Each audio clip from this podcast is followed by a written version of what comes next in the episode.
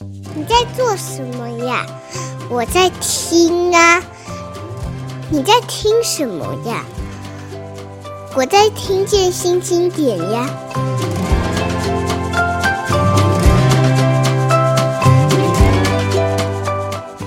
我是新经典文化的叶美瑶，今天要介绍的是一本看起来是小书，叫《与巴黎出了轨》，作者是韩良露女士。呃，说看起来是小说的意思是，我觉得从这个这本书或者是韩良露女士的过去，呃，我我所知道的，她爱旅游、爱美食、爱人生吧，哈，我会感觉其实是一本大书，好多东西可以讲哈。那这个。我我现在只要想到她，我就会想到她很爽朗的声音，嗯、很很爽朗的笑容，是一个我非常怀念的前辈。那因为看到这本书出来了，我就想啊，太好了，我要趁这个机会来一起找一个人帮我温习，或者是。呃，这个回顾一下这位我非常喜欢的前辈人。那今天请到的，我没有请朱全斌先生，因为他其实是韩良露姐的先生，也是编辑这本书的人。原因是因为我想要多谈，就是我那么向往的一个呃文化前辈，他到底成长过程是是吃了什么，或者是家里有什么样的特别的环境，让他有这么宽怀的这个对生命生活的热情啊？请来的是韩良忆姐。哎，刚刚那个工作人员说有韩良忆，今天我就可以关门买了，就直接交给韩良义姐。但我觉得我还是要当一个主持人，好好的先介绍韩良义哦。呃，韩良义姐其实我最早知道她是在电影圈，对对，虽然她应该是更早，其实是在这个呃记者媒体圈了，对。但我知道她的时候，她在帮这个易智言导演。对，其实那个时候我一一半还在媒体写剧本，然后一半一半帮他做电影，做他的第一部电影《寂寞芳心俱乐部》。是，呃。良忆姐对我来说是一个侠女一样的人哦，就是你，你总是看到她在不同的地方出现，常常都是为了仗义帮人哦，所以会以为是这个她自己好像都是为了别人，可是事实上，你看她自己做的菜，她写的文字，还有我记得她翻译过好几本厉害的书，那我看她的一笔，大概是我心目中真的是这个万元熙出来是绝对不不不吹嘘的，我觉得是非常棒的文笔。谢谢美瑶哈，那个有好的文学作品，真的要找韩良忆姐，她是品质。保证好，请韩良义来谈韩良露。当然多多少少有一点这个，反正是姐妹，可是也不是那么顺理成章哦。我觉得最主要是因为我看到他们两个身上有共同的特质，以至于觉得就就从这个关键来说好了，为什么你们对文学、电影、美食、旅游可以有这么共同的喜好？是家里给了什么不一样的教养吗？哎，我觉得我家里给的教养的确是不一样，可是这个教养就是不特别的教养。嗯，怎么说呢？我其实呃最近才写了一篇文章啊，讲到那个阅读，呃，就想起了一些往事。呃，记忆当中，在我小的时候，我的妈妈跟我爸爸会带我们去台北的西门町，我们住在北头。是，然后我们到中场呃中华商场的时候还在，下了车之后呢，穿过天桥啊，然后到一个地下室。嗯哼，那个地下室叫中国书城。大春也写过、呃。那中国书城，我记得我我爸爸通常是去西门町理头发，上海市理发厅。是我妈妈就带我们到楼下去，然后呢，到楼下去后，大家就各自解散，嗯、每个人到各自喜欢的这个书摊呃专柜前面去。嗯、然后我都去《国语日报》的这个呃专柜专柜。然后梁璐，我姐姐跟我妈妈就会去比较大人，因为我姐姐大我五岁。嗯我记得我我念小学的时候，大概呃中年级，那是我中年级左右的事情。我姐已经念国中了，嗯、可是因为她很早会，所以她会去大人的那边的书店，那我就到儿童小说那边去看。是，然后每次都隔了，印象当中就是四五十分钟，其实不太记得，有点四五十分钟左右啊，嗯、因为我爸爸要来跟我们会合。上海理发这么久啊？呃，它叫做红玫瑰。OK，现在不晓得还在不在啊？然后那个呃，我爸来要跟我们会合之前，我妈大概就会算一算啊，就会到我们各自的专柜去去问说：“哎，你今天要买要你买要什么买什么书？”会说：“哎，今天买一本或买两本。”那通常都是两本、啊，有时候会说一本。我在想是不是月底了还是怎么样？一本。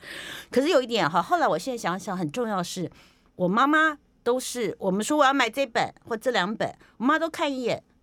然后就从来没有第二话，从来不会告诉你这个你可以买，或这个你不用买。嗯，然后我也印象中非常深刻是小时候我们在家里啊，我妈妈别人的妈妈都忙着在煮饭啦、裁衣服啊，我妈没有，我妈很忙哦，她忙着拿一本书，坐在她的椅上，一直看，一直看。我妈很爱看书。OK，那我后来我年长之后跟我妈聊起来，说：“哎，你小时候都不知道我们看书。”她说：“看书最重要是要有趣味啊。”你觉得没有趣的，我叫你看也白看嘛。啊，那我就发现说，我的父母啊，嗯，嗯，他们其实我爸爸其实不爱看书，他只喜欢看武侠小说，所以他不跟我们去书店。嗯、OK，武侠小说也很厉害啊。嗯、那我觉得我我父母这种不下指导棋的方式，嗯。呃，对我们有很大的影响，因为好比说，我刚刚讲了，我姐姐会去看一些奇奇怪怪，什么那么年轻高中生，嗯，那个高中的时候，她去看什么奇克果，嗯，我在他书架上呢看齐齐齐克果，嗯嗯，然后呢尼采完全看不懂，可是我就觉得说，我妈可能也看不懂，可有有时候有一些大人会因为我觉得我看不懂的东西，你怎么可以看？嗯哼，那我觉得我的父母就说，哎，小孩子喜欢看杂书，很好啊，是，不但是这个。任意让孩子选他自己想要阅读的养料。嗯、我还看过一个故事，是梁璐杰写的。他说他小学五年级的时候看电影，嗯，看了《晚秋》啊，好像是这个呃刘家昌的，的，对。然后他看到里面男主角在吃那个荷包蛋，就是呃 Sunny Side Up 的荷包蛋。嗯、然后印象中还有柳橙汁跟吐司吧。那大概家里平常不吃这个，他很羡慕。然后他就做公路局，小学五年级。跑去听说在中山北路这个是是叫什么桃桃园还是蓉蓉园？蓉蓉园哦，他知道在那个餐厅可以吃那个东西，他就跑去了。嗯、对，也就是说，不只是阅读带有一种冒险，就是让孩子自己去挑选，连生活上面吃，他也是这种大胆就呃恣意妄为就跑去了。对、哦，我觉得这个是养成后来对往世界到处跑。还有那个后面还有这个这个他可能没有写到啊，我忘记了。就是他去吃了以后，他还带了我的爸爸妈妈跟我们所有人，你知道吗？他就他才是直男。他跟我爸爸妈妈讲说，那什么什么什么什么，就就我爸妈好啊好啊，一起去吃啊。OK，然后我们就一家人从北头到中山北路，嗯、应该是二段三段那里有印象。所以他带路带大家去玩去吃这个事情，其实是连父母都是被他带着的。是我跟你讲，我姐姐带领我们做很多事情，包含我的父母。我姐姐如果说有个事情。他觉得有道理的啊，然后他去做了，然后还会跟我爸妈讲说，为什么这个事情要做，为什么我们要这样要这样。我爸妈一听，哎。哎，有道理哦，就试试看吧。一个一个从这个小学时代就呃启蒙了自己，好像可以尝试、可以冒险、可以带着大家往前走的人。我们先听一个这个。今天我本来跟梁怡姐说，我们要介绍韩良露，应该要知道透过哪一些音乐。他也是一个那么喜欢各种呃这个艺术的人，音乐应该也很能代表他。第一首歌，Bob Dylan 的《Mr. Tambourine Man》。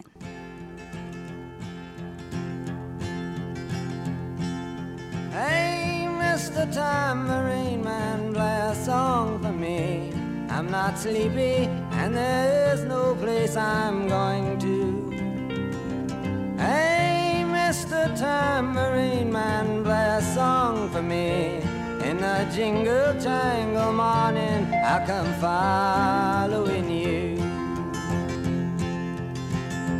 Though I know that evening's empire has returned into sand vanished from my hand, left me blindly here to stand, but still not sleeping. My weariness amazes me, I am branded on my feet. I have no one to meet, and the ancient empty streets too dead for dreaming. Hey, Mr. Tambourine Man, play a song. I'm not sleepy, and there is no place I'm going to. Hey, Mr. Tambourine Man, play a song for me. In the jingle jangle morning, I'll come following you. 好了，你可以来了。那个这首歌，梁一姐，你为什么选它？因为其实这首歌某种程度上就是因为它是六零年代的歌嘛，啊，那个是一个。嗯，飘浪的一个时代嘛，是啊，然后是一个反叛的时代啊，主张寻求正义的一个时代。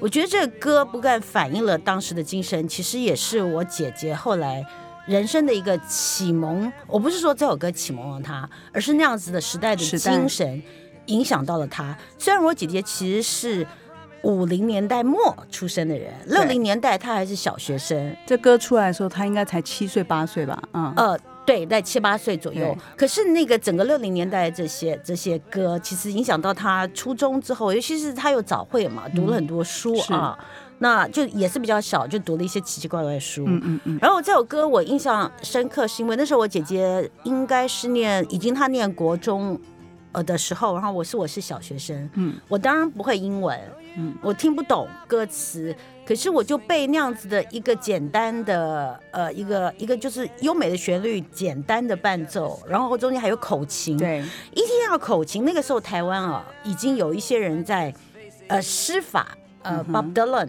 也会吹的口琴唱歌，你就会觉得，你知道口琴是一个很容易携带，是你上路的时候可以携带的一个乐器，所以口琴，我对于我来讲，其实会连接到一个旅行，嗯，然后这首歌，然后后来我长大之后，哦，我会英文之后看，你知道，哦，原来，哦，歌词写的是这个，然后我觉得某某种程度上就是。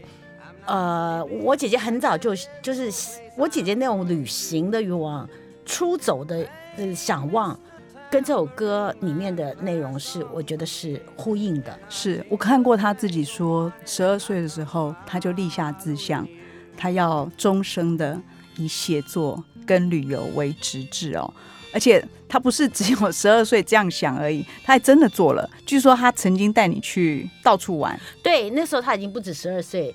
应该是我十四岁、十五岁左右，所以他快二十岁，因为他到五岁嘛，已经念大学了。是那个时候哦，我我现在想起来了，是我国中毕业那一年，十四岁，因为我早读，所以我十四岁国中毕业。嗯那我姐换句话说，她就是十九岁还不满十九岁的，快满十九岁那那那个时候，她已经在念大学了嘛。然后我记得他就带我去环岛旅行，那时候台湾的台东跟花莲之间还是窄轨。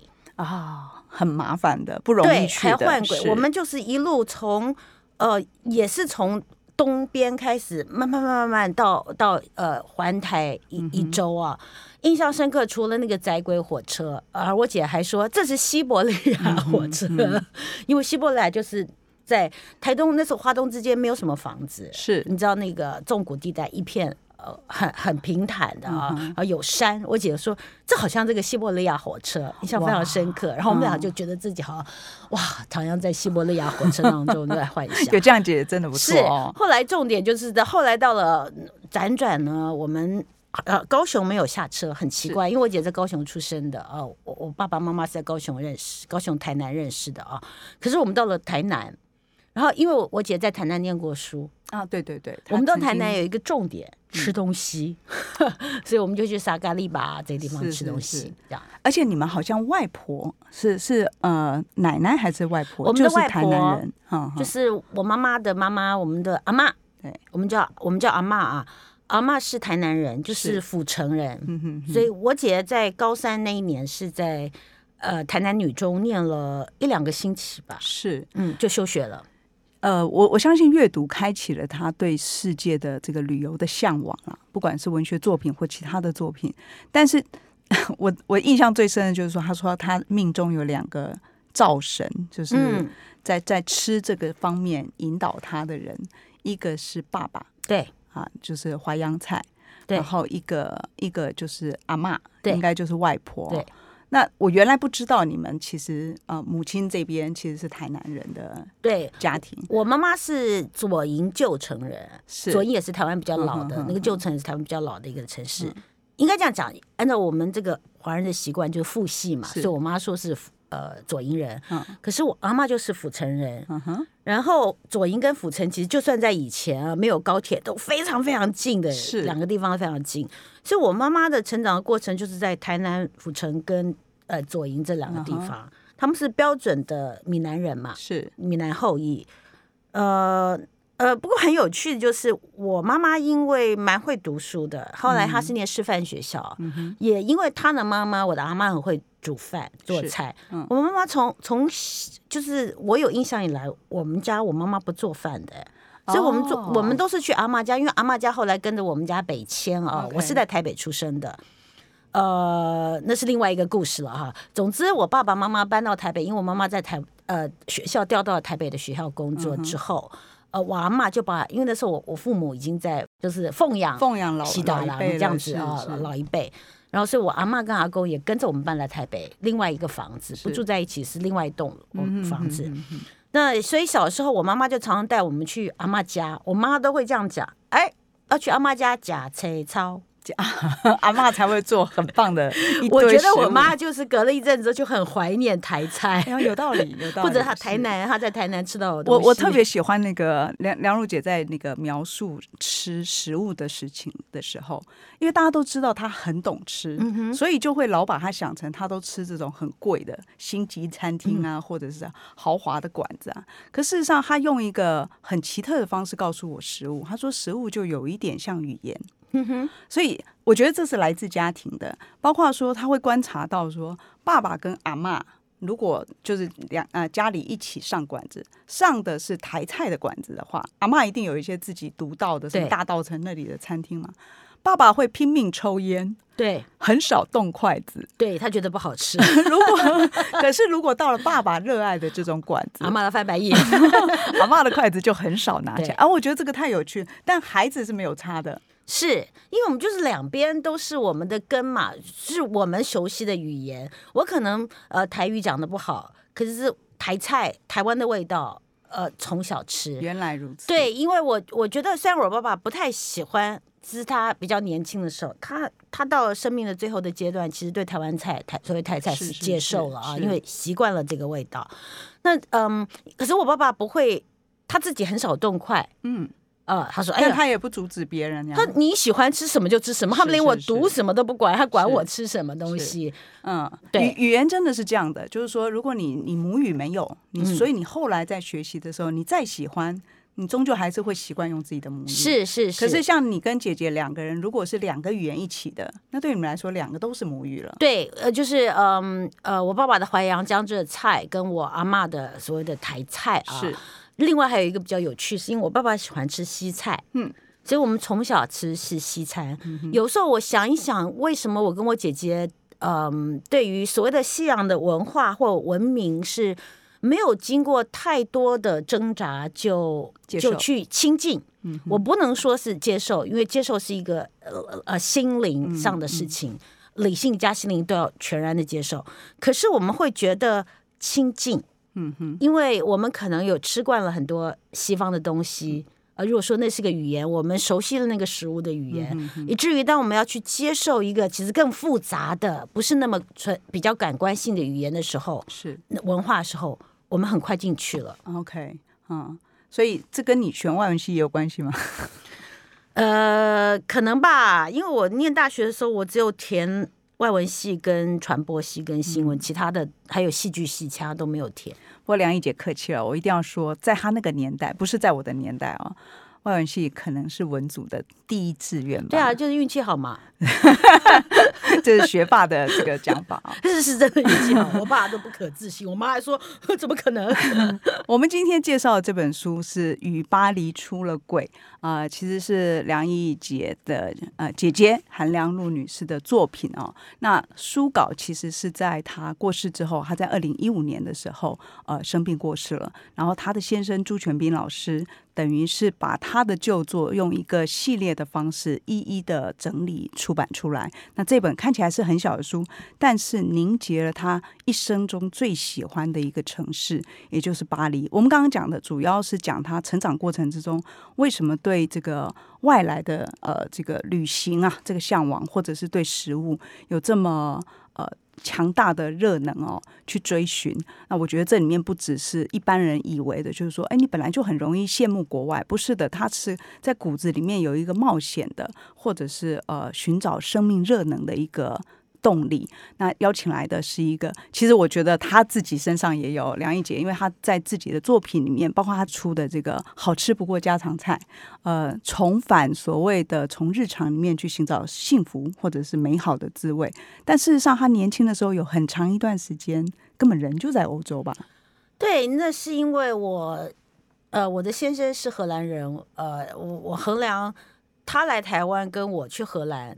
呃去荷兰是比较实际的一个事情，而且我也还蛮乐意去欧洲住一住的。是，所以我我在呃欧洲住了十三年。所以你跟梁璐姐一样，嗯、就是曾经是有大把的时间，觉得干脆就出国算了，因为要做这个决定不容易啊。是，而我我姐姐很有趣是，我姐夫朱全斌要去伦敦念博士的时候，我姐他们就结束他们在台湾的电视的工作、制作的工作，就干脆一起去了。嗯，其实就是正好有一个契机嘛。然后你也不是一个不敢踏出。